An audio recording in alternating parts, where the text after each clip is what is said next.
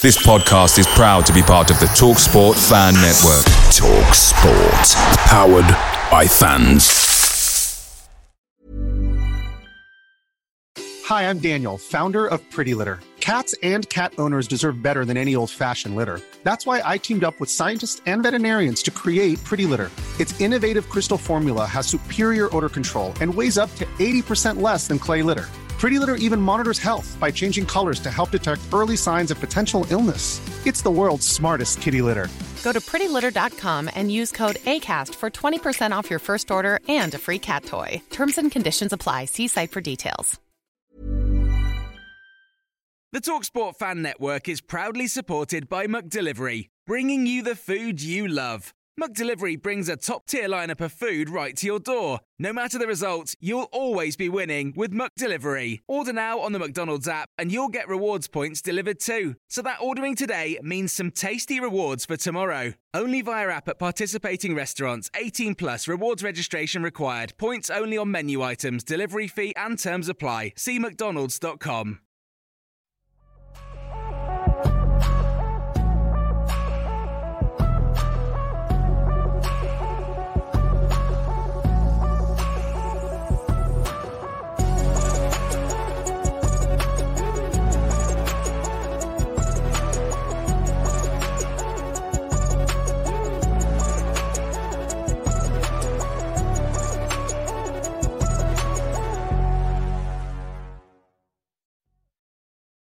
Welcome back to the channel and welcome back to another edition of the Spurs Chat podcast. In this edition, we will be talking about all things Tottenham Hotspur. Of course, it is the international break, but as usual, we provide Tottenham Hotspur content every single day.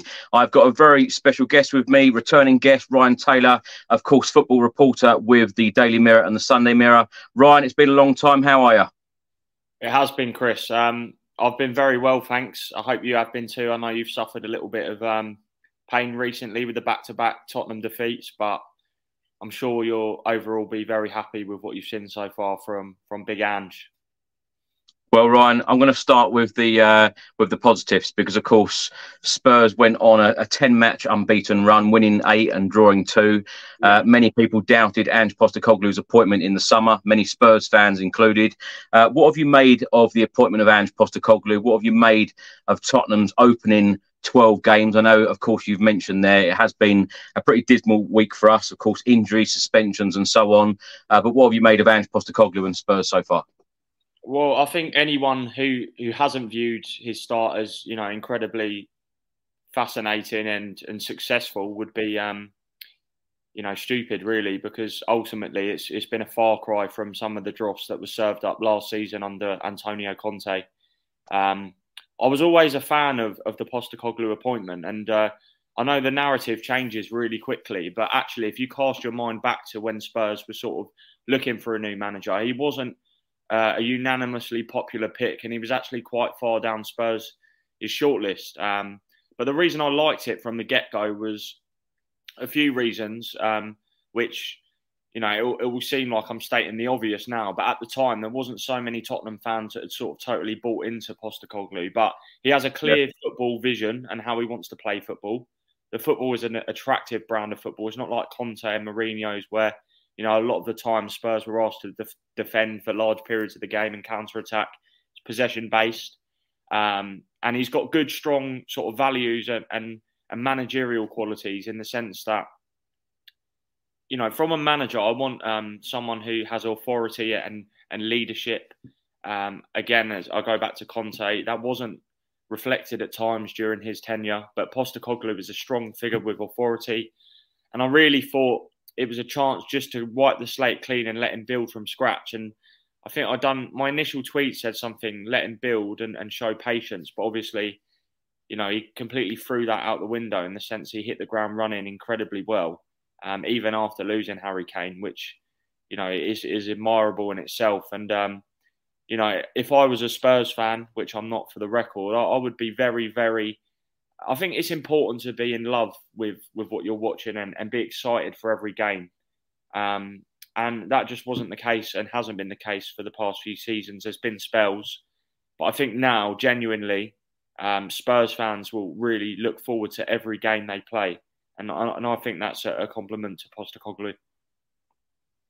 Ryan, what have you made of the type of football that we've uh, we've been seeing under Postecoglou? Because of course, um, I, I, say this a lot. I, I, haven't known a manager to come into a Premier League club and transform it so quickly um, in the way that he has done uh, that. And I know we're going to talk about the January transfer shortly uh, about the window, but you know, going back to the summer window, you know, the recruitment was so good at the football club. It's understood that Ange Postecoglou was heavily involved in uh, in that process. He made phone calls to players. He wants them to be, you know, good people uh, before being a good footballer, um, and, and and and and you know, really come into what he wants them to do. But what have you made of the type of football that we've been watching? Because you know, as as you said, you're not a Spurs fan. You know, I go home and away every every week, and you know, to see uh, Jose Mourinho, Nuno Espirito Santo, Antonio Conte to to play that defensive style, mm-hmm. have you been surprised on the impact that he has made so quickly? I'm surprised on the speed of, of the impact he's made. I'm not surprised at the, the general impact because I think when you're going from a defensive brand of football to an attacking style of play, it's ultimately going to be viewed as something that's you know exciting and positive. But as you mentioned, it's the speed of how quickly he's implemented those ideas. Um, and what I also find incredible, really, is that a lot of those players were actually there last season. I'm talking about, you know, Pape Sarr, who's been incredible. I mean, Bissouma yeah. has been an absolute yeah. revelation. And, and this is the player Tottenham hoped they signed from Brighton. But I know he had some bad luck with injuries last season, but he, he wasn't anywhere near this kind of level. And he wasn't really someone that was relied upon by Conte. Obviously, Højbjerg was a, a dependable figure. That's not been the case this season. Um, and the likes of Porro, you know, Porro really struggled last season. I, I went to a few games and um, after he signed from Sporting, and it, I wasn't really convinced about him, but he seems to have sort of settled now. You've got Destiny Udogie, who's come in from Udinese. I think he's been a top signing. And Romero, I know it's hard to justify this because of his reckless um, performance against Chelsea. But other than that, he's been, you know, almost transformed as a, a leader. He's a, um, yeah. you know, there's a lot more. There's been a lot more maturity, and again, it doesn't stand stand well against you know me saying this when he's just been sent off for a reckless challenge, which proves he's not totally reformed. But yeah, I, I mean, I've said it in a long-winded way, but I think Postecoglou is has taken this squad and he's he's he's transformed a lot of the players he's got into into better versions of themselves, which I think is, is a sign of a top top coach. Right, and of course, uh, as I mentioned, the unbeaten run, those first 10 games, sitting top of the Premier League, uh, winning eight and drawing two. A lot of Spurs fans, a lot of pundits, um, you know, a lot of pundits weren't even talking about Spurs before a ball was kicked in the Premier League. And then all of a sudden, a lot of newspapers were saying that Spurs are title contenders. You know, a lot of pundits on TV, on the radio, saying Spurs could win the league with this starting 11 of course, Spurs fans who are very grounded, very on the fence, and say, look, um, you know, an injury or two, this could derail us and it could be totally different. We have seen this in this past week. That Chelsea game was very significant. Suspensions, injuries to key players. Um, at that point, you know, last week, were you were you one of the ones thinking Spurs could mount a challenge for the Premier League title? And how good do you think this squad is? No, to be honest. Um, because I, I, feel like in this country we have a, a, tendency to sort of run away with our thinking. I think it's important to, um, I mean, yes, when Spurs have all their players fit and they were performing, you know, how they were prior to that Chelsea game, of course, if they maintain that level of quality and availability, then you know Spurs would be contenders. But it was pretty obvious from the from the get go that you know if Spurs had injuries to key players such as Son, Maddison, I'd probably include Bissouma as well. Obviously, Van der Ven has become increasingly important so far. Yeah. The, the quality just isn't there in reserve. If you look at City, for example, if they had an injury to Haaland, which don't get me wrong, would have a huge impact on City. They've got Julian Alvarez, or they've got, I don't know, they could probably play the false nine. And, and the point I'm trying to make is Spurs is starting 11 is probably as good as anyone's at the moment in the Premier League when it's you know fully fit. But you know yep. the depth isn't quite there yet. But that's not to say in the next few years it won't be. Um, so I think it, it's probably unrealistic to to say Spurs were contenders. However, I think top four you know, and to be honest, I was apprehensive as to whether Spurs would, would be top four contenders this season, and I think they're almost so a staple now. Um, I mean, I know there can still be a lot that changes. Chelsea seem to be on the up at the moment, and I know they're still ten points behind or whatever. Um, and then a lot can change, but I really don't see Spurs as a team that you know is going to go through one of these spells where they drop down the table considerably. I know they've had back-to-back defeats, but I think this is a small blip, and I do think they'll come out the other side. Ryan, if I can put you on the spot here, um, if I asked you to predict four teams that will finish in the top four, from what you've seen so far this season, who would you predict now to finish in those top four spots? I think obviously Manchester City, in my opinion, will, will win the league. Um, despite the draw yesterday, I think Liverpool or Arsenal will be second, um, and then whoever isn't out of that side will be third, and then I think Spurs will be fourth. And you know, I know it's probably not um, popular to come onto a Spurs channel and say that Arsenal will finish above Tottenham, but I think they've got a little bit more depth, to be honest. And I think the, the duration of the injuries to Van der Ven and Maddison will be quite significant, really, because you know the Spurs are going to be without these players for a considerable amount of time. And once um, once uh, club football returns from the international break, the fixtures come really fast, um, thick and fast. Yeah. You, have got the midweek December games in the Prem, and you know you, you're going through like almost three games a week when that midweek uh, game is is penciled in in December. So I think a lot of points can be won and lost during that duration. Um, I also I've said this from the start of the season, and a lot of people have said I don't think they've got the depth to to continue it. But I, I, just really feel like Aston Villa are a force to be reckoned with. Um, again, I do think if they get injuries, it'll be interesting to see um, yeah. how much this Thursday Sunday business, you know, takes a toll on the squad. But I think if Emery gets a few signings in January, I think they've got the um, certainly the home form to to you know really keep keep pace with uh, the other competitors for the the top four. So I'm interested to see. I, I'm not prepared to write Villa off in the top four race, but yeah, Spurs would be in there for me at the moment. Yeah, I completely agree, Ryan. I think Aston Villa have been excellent so far under Emery, and of course that is our next Premier League game in 13 days' time at the Tottenham Hotspur Stadium. Now, um, the wins so far that, that Spurs have had in the Premier League against Manchester United, Bournemouth, Burnley, Sheffield United, Liverpool, Luton, Fulham, Crystal Palace, and the draws against Brentford and Arsenal. Uh, there seems to be a narrative, uh, quite a lot, certainly in the media, that Spurs haven't played anyone yet. Do you, do you, do you agree with that, or, or, or do you think that Spurs played well in these games, deserve the wins, deserve the results, and can go on? I know, obviously, you've just said that Spurs, you know, may get in that top four, which I think would be a hugely successful season uh, under Postecoglou in his first season. But what have you made of the teams that we've played so far?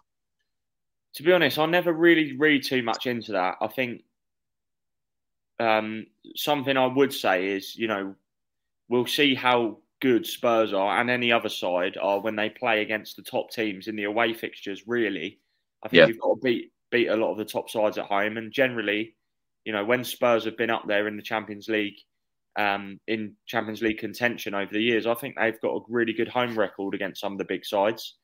Um, but going back to your point, I don't think there is any game in the Premier League that is a an easy game. I mean, two examples from a Spurs perspective.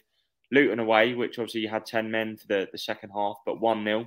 And Sheffield yep. United, um, Spurs only won by the skin of their teeth. And you'd say those two teams are two of the, you know, guaranteed wins almost in the Premier League. So I don't think there's any easy fixtures. However, what I would say is I think we'll see how good Spurs really are when they, you know, play the likes of City away. And I still think that's the same with Liverpool at the moment and, and Arsenal. Because if Liverpool, for instance, have to go to City away and um, after the international break, and everyone's saying, "Oh, Liverpool are doing so well." You know, they're they're top, they're title contenders. But I think I, I struggle to see Liverpool winning at the Etihad or getting a, a, result, which to me suggests they're not quite on City's level at the moment. However, um, you know, we've seen this season. There's been so many unpredictable results, so you you can't really, um, you know, until we see what happens, you can't you can't say anything's guaranteed at the moment.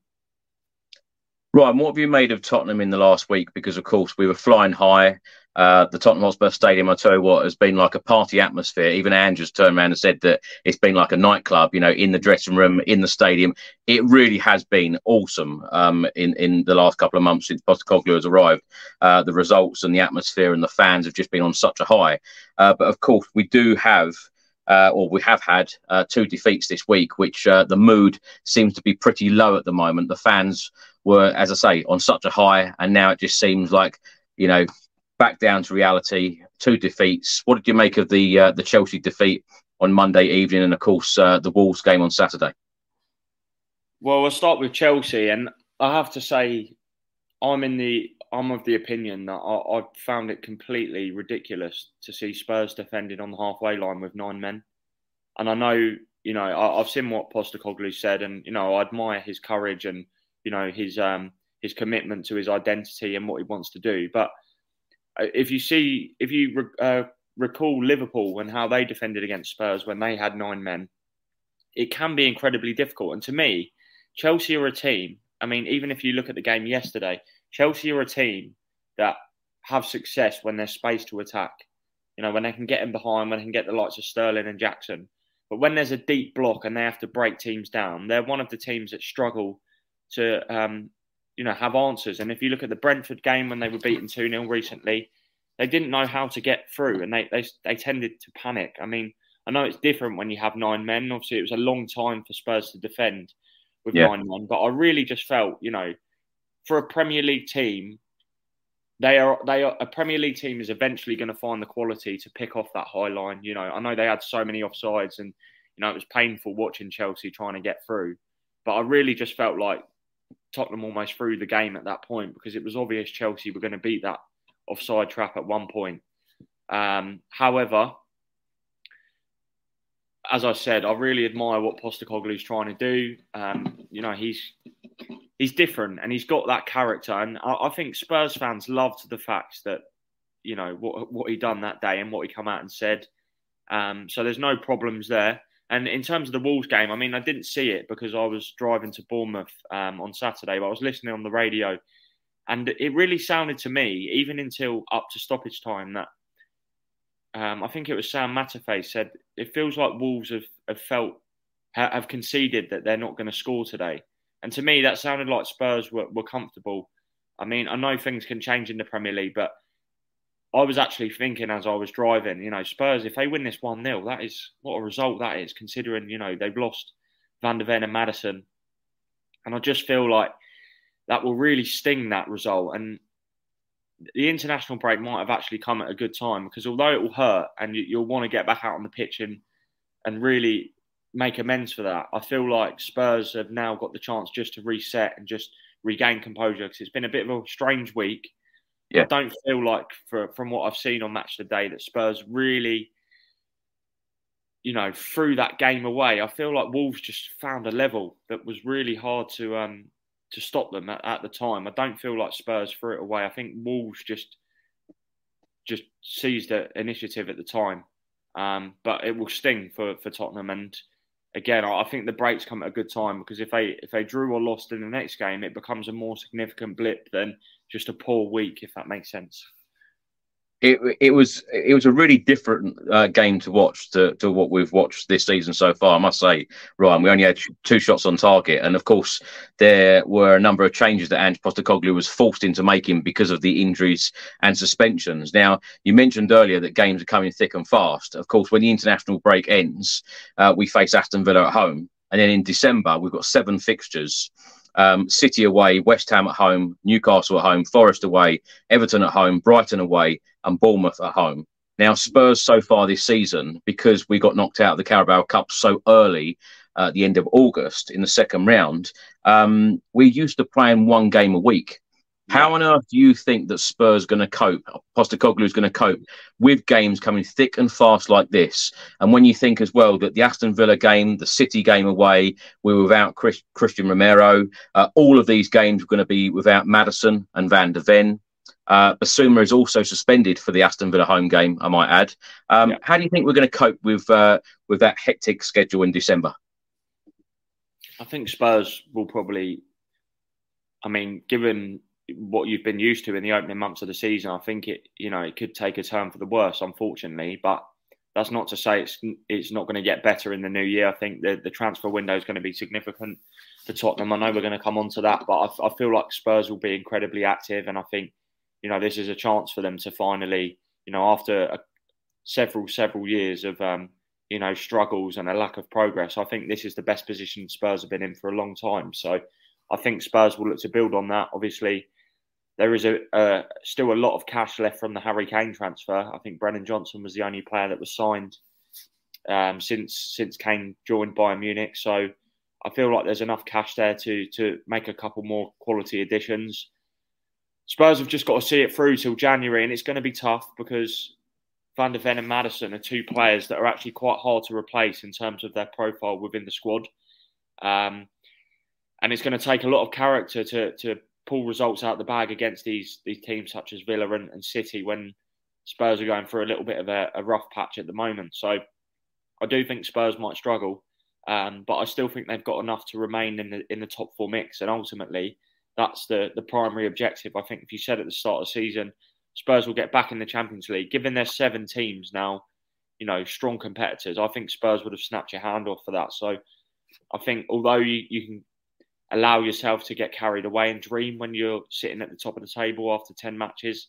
I feel like Spurs fans probably need to be realistic at the moment and you know realize that that you know top 4 is is the main goal. There's never been a faster or easier way to start your weight loss journey than with PlushCare. PlushCare accepts most insurance plans and gives you online access to board-certified physicians who can prescribe FDA-approved weight loss medications like Wegovy and Zepbound for those who qualify. Take charge of your health and speak with a board-certified physician about a weight loss plan that's right for you. Get started today at plushcare.com slash weight loss. That's plushcare.com slash weight loss. plushcare.com slash weight loss. Picture the scene. All of your mates around, you've got your McNugget share boxes ready to go. Partner this with your team playing champagne football. Perfect. Order McDelivery now on the McDonald's app. There's nothing quite like a McDelivery. At participating restaurants, 18 plus serving times, delivery fee, and terms apply. See McDonald's.com. Ryan, I'm a lot older now. I'm I'm, I'm more uh, I'm more grounded. I used to be, get so carried away by these things, but not anymore. Um, you know, I've seen so many things go wrong.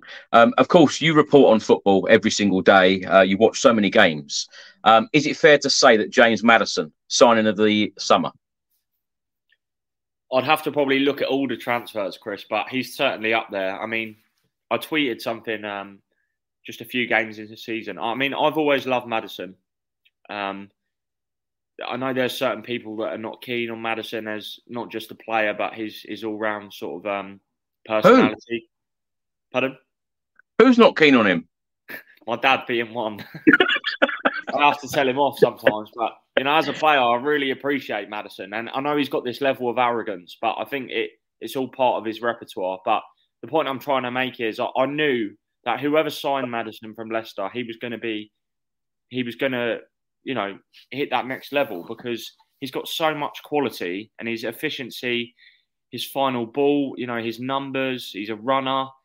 he's such an intelligent player. And I think that was a great piece of business from Spurs, particularly with Harry Winks going the other way for 10 million. I mean, I do think, I mean, Leicester are flying, so it's it's not really been an issue, but I do think they um they were really on the receiving end of a poor deal there. You know, I know it was a separate transfer, but you know, Spurs effectively got Maddison for 30 million, which is um, a steal. Yeah. Ryan, what other Tottenham Hotspur players have impressed you so far this season, and who who do you think that Ange Postecoglou can get that little bit more out of and improve? Um, I would say one player in particular that's impressed me, that's gone under the radar really, um, is Brennan Johnson. I mean, the last two games, you know, he scored against Chelsea when it was offside. Uh, no, he put the ball in for Son. Sorry, put the ball in for Son, then he scored against Wolves. And I, I, will be honest, I, when uh, Spurs signed Johnson, I wasn't sure that he was the right fit for for what Tottenham are trying to do. Um, yeah. Particularly given he's probably best out wide right where Kulusevski plays. And uh, yeah. I know he can play in multiple positions, but I was a little bit unsure. I love him as a player, great age, only going to get better. Um, but actually, I've seen in the past few matches and at Arsenal as well, in the two-all draw at Arsenal, and that that Johnson is. I think he could be a top top player for Tottenham. I think that's a great signing. Um, in terms of other players, I mean the obvious ones: Vicario, Van der Ven, Maddison. We touched upon Udogie.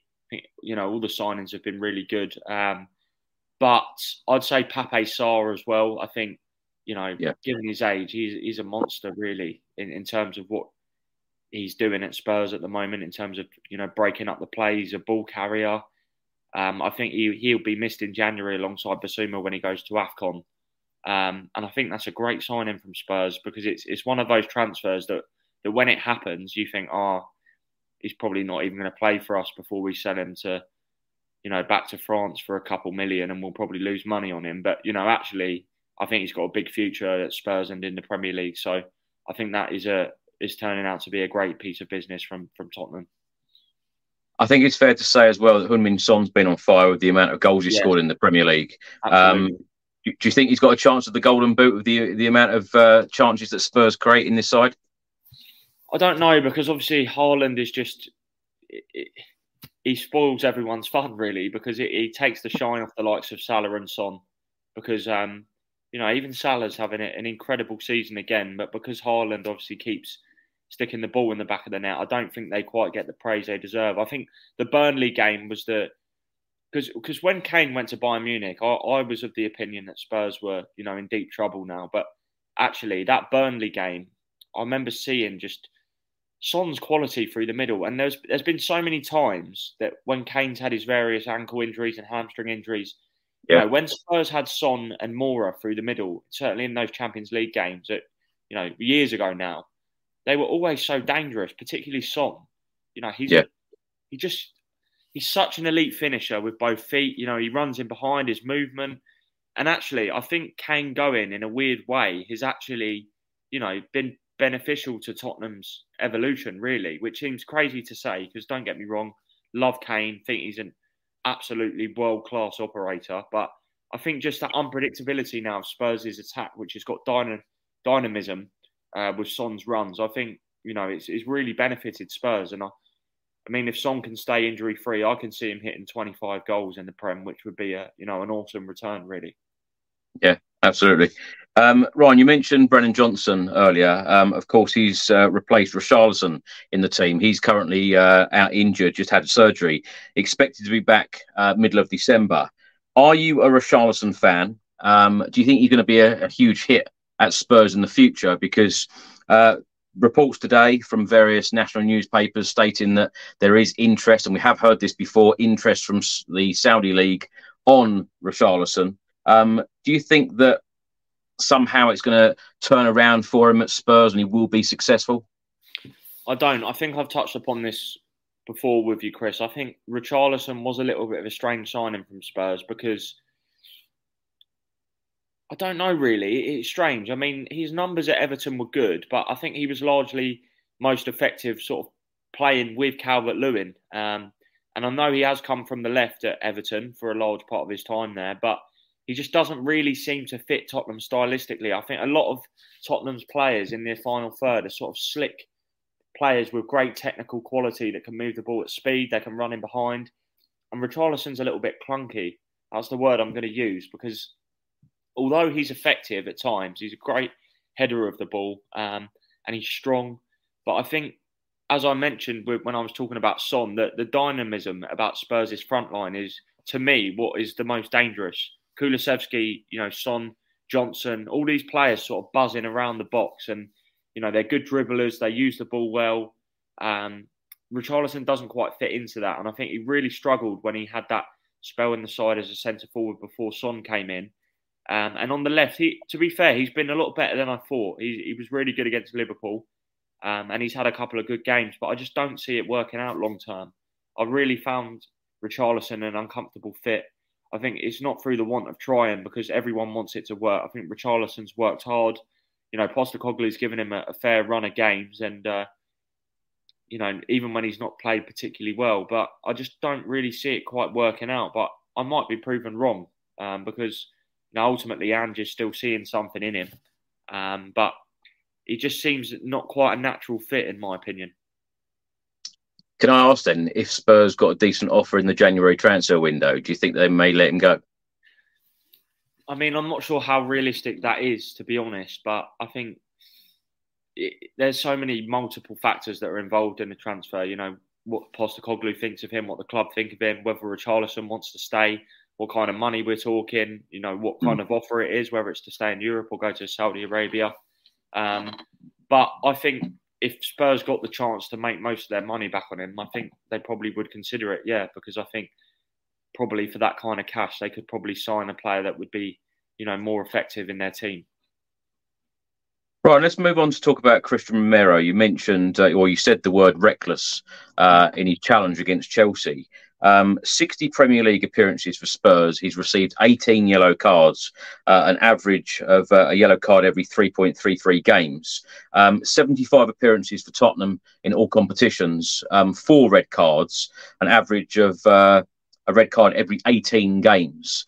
Now, the challenge against Chelsea, I, I, you know, do you know what? I, I don't have a problem with him uh, receiving the red card. I thought it was a red card. And Postecoglou said exactly the same on TV. Joe Cole uh, said it's reckless, it's dangerous, he's followed through, it is a red card.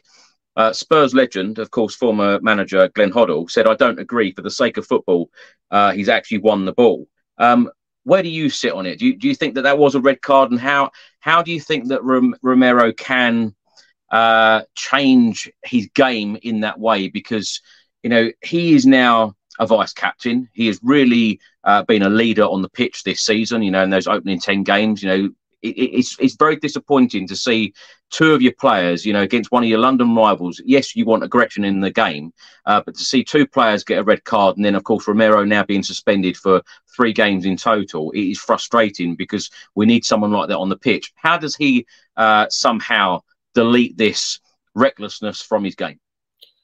I don't think he's ever going to quite lose that kind of edge because it's part of what makes him great. You know, his mentality you know, he's a natural defender that who loves defending. He loves to tackle, strong in the air, uh, and you know, he's a South American, and you know, uh, South Americans are sort of you know renowned for being those passionate, fiery characters. Um, so I don't think you can necessarily take it out of him, you know, by manufacturing that and you know coaching it out of him. I just think he needs to be smarter, and I think you know he needs to to learn how to control those sort of emotions because I mean, going back to the tackle, I thought, yeah, it was a red card.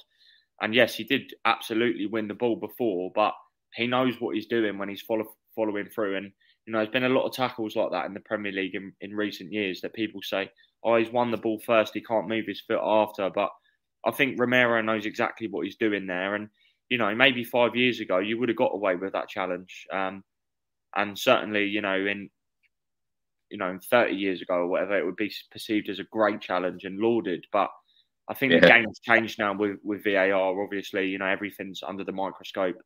Um, and to say, you know, how can Romero change? Well, the truth is, Chris, he has he has changed this season, other than that game. Because if you take that out, I think Romero's actually been a composed, calm figure that you know Spurs fans have, have wanted for a long time. And I was really sort of um, pounced upon by Spurs fans at the end of last season. I think it was after the AC Milan game when I, I criticised Romero um, and his sort of, you know, the fact he's a loose cannon and just the fact that I, I hadn't really seen, you know, the, the player that Spurs fans seem to, you know, claim that they have. Um, yeah. I don't know if that makes sense, but, you know, when he was signed, it was a really exciting signing for Tottenham. And he hasn't really lived up to expectations just yet. But then he played at the World Cup with Argentina and was absolutely incredible, won the, the competition. Um, but he just seemed to be so reckless when he was, you know, playing for Tottenham. So I think we have seen a maturity this season. I think he just got caught up in the emotion of the Chelsea game, which was, of course, a derby. Spurs were fired up because they were top. I think they, the fact they started well probably didn't help Spurs either because I think it you know, when you feel that energy inside the stadium, I think, you know, the adrenaline is pumping. And I think Romero just probably wanted to to smash a few people, but see kicked out as well, which I think was stupidity of the highest order with VAR. Although you know there wasn't much contact in it, it wasn't really a forceful kick out. It, it's still stupid. So I think Postecoglou needs to try and somehow diffuse that sort of um, mm. That fiery edge in, that's inside of him. But again, as I mentioned, I, I, think he's one of those players that will always have that sort of, um, you know, that that energy with, with inside him. Unfortunately, because it's it's it's in his DNA. Well, Messi said he's the best defender in the world, so who's going to argue with him? Yeah. Um, Ryan, one of your tweets yesterday that I looked at, um, farcical again, VAR. Talk yeah. to me about VAR. What have you made as a journalist covering football every single day? What have you made of VAR so far this season? Because it just seems that pundits, fans, journalists, all we're ever talking about is VAR rather than, you know, some of the key incidents in the game, i.e., goals. Yeah. It's enough to make you sick, Chris. It really is. You know, some of these games you watch and it's just spoiled. I mean, the Chelsea, the Chelsea Tottenham one was just, I mean, I'm of the opinion that the, the VAR actually sort of improved the uh, the in, in, enjoyment levels in that game for, for, for a neutral because it was just carnage. But I mean, generally speaking, some of the calls this season, I mean, the Liverpool Tottenham controversy was just scandalous. Um, thankfully, yesterday the football actually, you know, ended up being the winner as opposed to VAR. I, I really felt as though Haaland, it was pretty obvious, sort of um, tussled with Cucurella. It gave as good as he got before he was brought down, which I just didn't think it was a penalty. Um, but I think it's gone too far now because the issue you have is say we say, you know, let's get rid of VAR from next season. There's only uh, goal line technology. That's the only form of technology we're going to be using. It, it's just going to have that situation where there's going to be, you know, human errors from the referees that we're going to be saying, you know, I wish we had VAR to correct that because it's so blatantly wrong. So we, we yeah. we've shot ourselves in the foot really. But I feel like the VAR has just become too much of an obsession. You know, every little thing. It's like the Haaland goal, the second Haaland goal yesterday, where he sort of uh, scrambled yeah. the ball over the line. You know, they were looking at the elbow and all that nonsense. It's just utterly. But the ball was behind him. I know. It's just it's scandalous, really. And um, the only thing I would like to see implemented is the automated offsides that we've seen in yeah. the Champions League because I think they're absolutely brilliant. Yeah, save all the, the lines and the faffing and the pressure.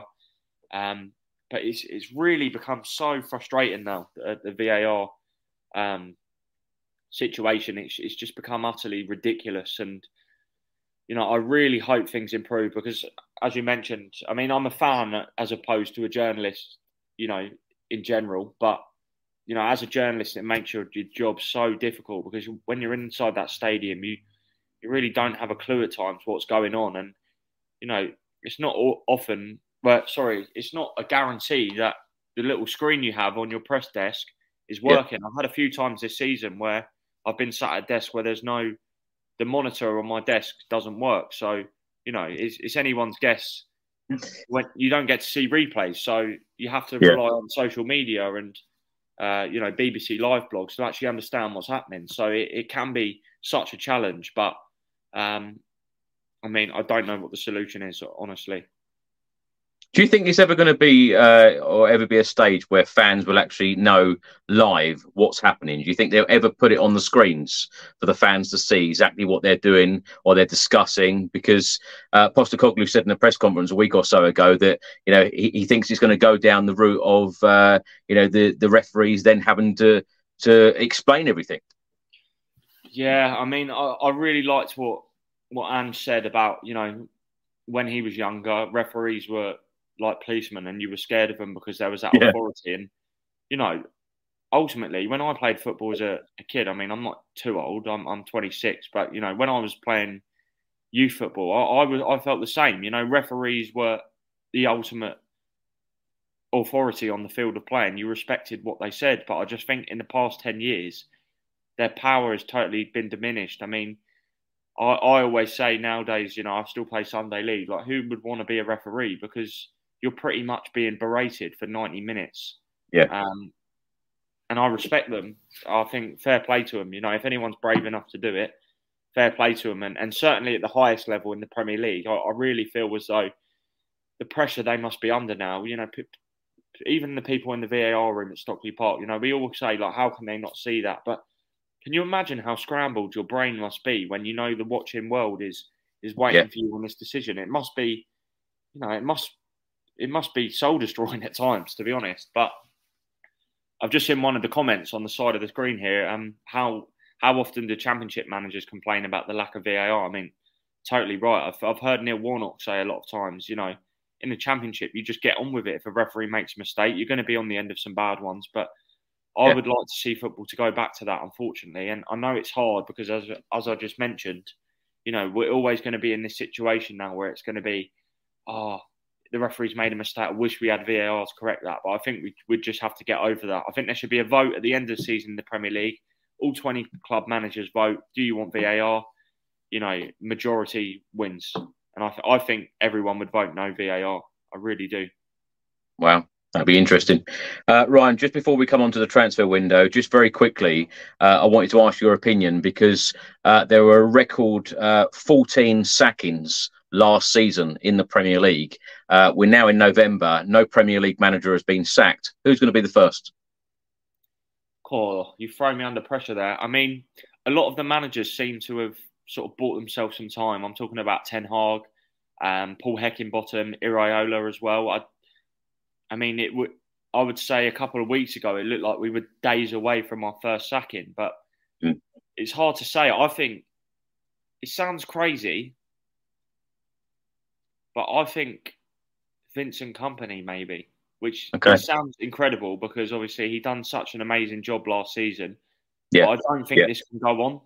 I think you yeah. know when Luton and Sheffield United are picking up points, I think Burnley really have to sort of look at that and scrutinise, you know, what what they're doing this season. I think they started the season quite well. I think some of their performances were decent, but I think Burnley are the sort of club that roll the dice when you know, they, they could bring in someone like a Big Sam just to try and get him up, which would be a shame because I Kompany stock was so high last summer. You know, he was linked with Tottenham and Chelsea, but it's not quite clicking. I, I don't think they can play this expansive style of football in the Premier League.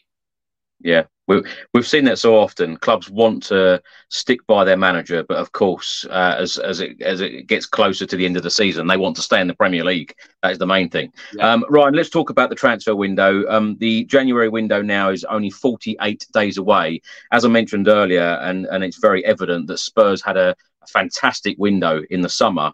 Yeah. Are we going to have a fantastic January transfer window, in your opinion? Because, of course, scouts have changed at the football club, director of football has changed, lots of backroom staff has changed at the football club. You know, that that's the great thing about Tottenham uh, since Ange Postecoglou has arrived, that every single week something has improved. Um, who are the targets? What are the positions that Spurs will be going after? Um, I'm going to throw some names at you as well. Um, recent reports I've seen that Spurs are interested in Trevoh Chalobah of Chelsea, Lloyd Kelly of Bournemouth. Of course, he was a name on the list in the summer. Victor Nelsson, I see all the time. Galatasaray, he's not signing a new contract. Anyone else? There's a few, Chris, and um, I think the the mentions of, of Trevoh Chalobah and Lloyd Kelly were important because I think Spurs would like to sign another homegrown player. Um, obviously, there is a, a, quota nowadays that you need at least eight homegrown players in your squad. Um, and the reason I say that is because actually last summer, if you look at Spurs' squad, um, they were running quite low on, on homegrown players. So it is an important asset for them. And, and Japhet Tanganga is a player that, um, you know, eventually will, will leave the club. Um, yeah. So I think Spurs need to, to look at maybe an Englishman. But the name, uh, another name that you haven't mentioned is Marc Guéhi. I think he is, from what I understand, he is one of the, the leading centre back targets. I mean, it's pretty obvious that Palace are not going to give him up without, you know, demanding a, an excessive fee. Um, however, he's really appreciated by Spurs. Um, obviously, Johan Lange has come in now, but I think Guéhi's a player that's been tracked by Tottenham for some time. He was really appreciated by Paratici. He was, of course, still involved with the club on a consultancy basis, I believe. Um, so a lot of their targets are being carried over from you know previous windows, particularly the summer when Ange wanted to bring in a second centre back. See, Davinson Sanchez went to Galatasaray and they didn't quite get the time to bring in a replacement. Um, but I think that will be amended in January. The other names, Edmond Tapsoba, who was of course looked at in, in the summer as well. Problem they've got is Bayer Leverkusen are flying at the top of the league at the moment in Germany. So, you know, not going to be interested really in a mid season sale. Um, Piero Hincapié as well was another player that's been scouted by Spurs. I've talked about him on here before. Left sided defender, um, again of Bayer Leverkusen. And the other one that was there was concrete interest in was Perr Schuurs of Torino, but he mm-hmm. suffered mm-hmm. a, an ACL injury at the end of October, which is um, going to sideline him for quite some time. So I think obviously the landscape shifted on that one. I do also expect Spurs to to look at a midfielder. I think obviously Pierre Emil Højbjerg's future will be up for debate. Um, he was attracting interest from Atletico Madrid, uh, Fulham, and Manchester United in the summer, but Juventus are looking at him now. Atletico still like him, and you know with the Euros coming up with Denmark, he'll want to play regularly. Um, but the interesting factor, which I have written about in the past few weeks, is obviously Spurs lose Bissouma and Sarr in yeah. January to AFCON. So I'm not sure whether Spurs will be totally all for losing Højbjerg unless they get a suitable replacement in. Um, but I expect Spurs to be very active in, in, in January. As I said, I mean, I'm not sure how much financial muscle they have, but I still think this is an area where there could be movement. Obviously, Dier's a player that's in the final six months of his contract. I actually expect him to stay because I think he wants to see out his deal until the summer and then sign a, a pre-contract agreement elsewhere so he can earn a bigger salary. So it's going to be interesting to see what happens. But I think Spurs' is, is forward line is probably where I'd expect to see. I, I don't expect to see huge movement there. But then again, you know, Kane did go. So I don't know whether Spurs might actually look to go big on a striker like Ivan Toney. But I think personally that the centre back and central midfield will be the, the two areas of priority, really. Ryan, every chairman always says that it's very difficult to get deals done in the January window. You've said that you expect good business from Spurs this window. How many players we talking, do you reckon? It's hard to say at the moment, Chris, because I think, you know, only those inside the club really know, you know, how much money they've got, what exactly they, they need and require, what players they're looking to move on so they can bring in new players. So there's multiple factors in play. I would say two or three decent signings I think we could potentially see um, from Tottenham. And again, I think there are specific areas of the pitch that Tottenham are, are looking to improve in. It's not like a, a, window where they're so far off that they need to completely overhaul their squad. It's it's specific signings that Ange Postecoglou would demand, and Postecoglou will have the final say on, on signings. So I think that's an important factor. And um, again, I, I think one area Spurs could look to operate and and capitalise on is, you know, you saw at Celtic some of the, the Asian players that Postecoglou signed for yeah. the J League in Japan. Yeah. I think look at Mitoma uh, at Brighton, um, which Postecoglou's actually come out and said, you know, he wanted to bring Mitoma to Celtic, but Brighton were already one step ahead of the game, ahead of the game, sorry, because Mitoma tore his um, his uh, Japanese side apart when he was uh, managing in the Far East. So I think that's a market that Spurs might look to explore. Obviously, Celtic have got quite a few handy, um, you know, Japanese players and, and, Korean players. Kyogo being one. There's Daizen Maeda, Reo Hatate. So I'd be interested to to see if Spurs look to maybe explore that. Um, but Johan Lange is a, a, a, sporting director that's big on data. Um, yeah.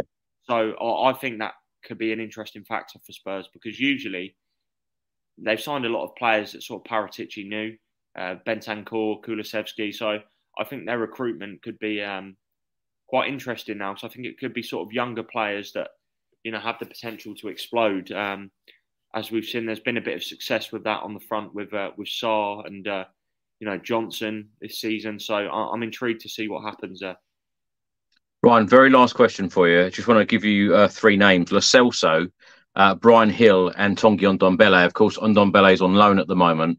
Yeah. There has been reports in the last couple of weeks about, uh, you know, these stories about him ordering a hamburger. He's had a fallout with the manager. They, they might may send him back in the January window.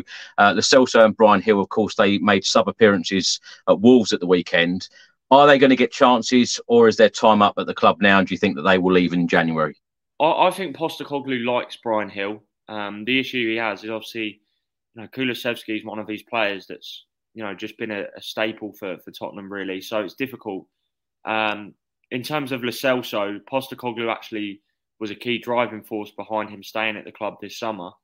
But it just hasn't worked out for him because Bissouma and Sarr have been so good. Obviously, Maddison is probably the player that, you know, Lo Celso would take the position of if he was to get into the starting 11 He's Mm. sort of halfway between an eight and a ten, really. Um, but I expect Lo Celso to probably leave now. I really do. I think he needs to play regular football, and obviously he struggled to stay fit. I just don't think it's going to work out at Spurs, unfortunately, which is a shame because he was a, a top Yeah. player when they brought him to the club. Um, Yeah. As for Ndombele, I think the writing's on the wall for him. Unfortunately, I can't comment on the uh, the Galatasaray stories because I, I Galatasaray stories because I don't have any knowledge and information on those, and I don't know if they're accurate. But I think it's pretty clear that you know Postecoglou wanted to move him on after what he saw from him in the summer in pre-season when he had a you know a fresh chance to to start fresh. But um, it's a shame because we all know the talent's there, but it's just not worked out. Ryan, as usual, you've been a fantastic guest. Thank you so much for your insight. Um, where can people find you on social media? and What you're up to, and uh, how's the YouTube channel going? Is it still going? it's on its last legs at the moment, I think, Chris.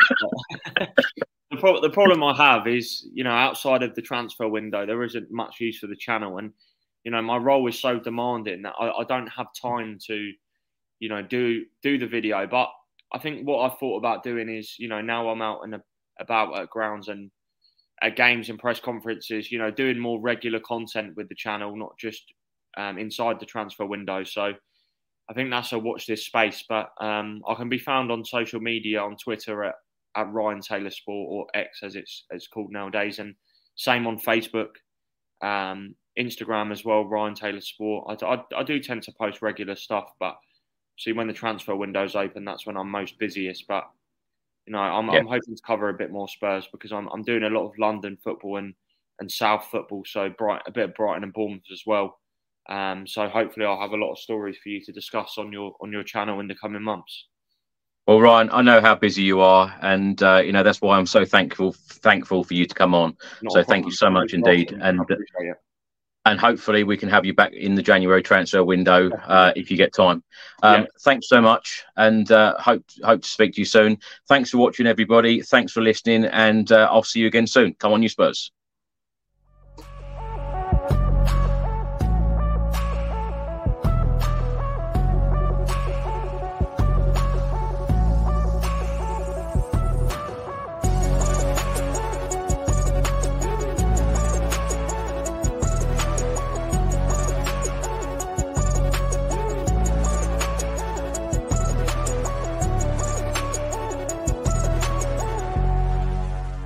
Away days are great, but there's nothing quite like playing at home. The same goes for McDonald's. Maximize your home ground advantage with McDelivery. Order now on the McDonald's app. At participating restaurants, 18 plus serving times, delivery fee, and terms apply. See McDonald's.com. Small details are big surfaces. Tight corners are odd shapes. Flat, rounded, textured, or tall. Whatever your next project, there's a spray paint pattern that's just right. Because Rust new Custom Spray 5 in 1 gives you control with five different spray patterns. So you can tackle nooks, crannies, edges, and curves without worrying about drips, runs, uneven coverage, or anything else. Custom Spray 5 in 1. Only from Rust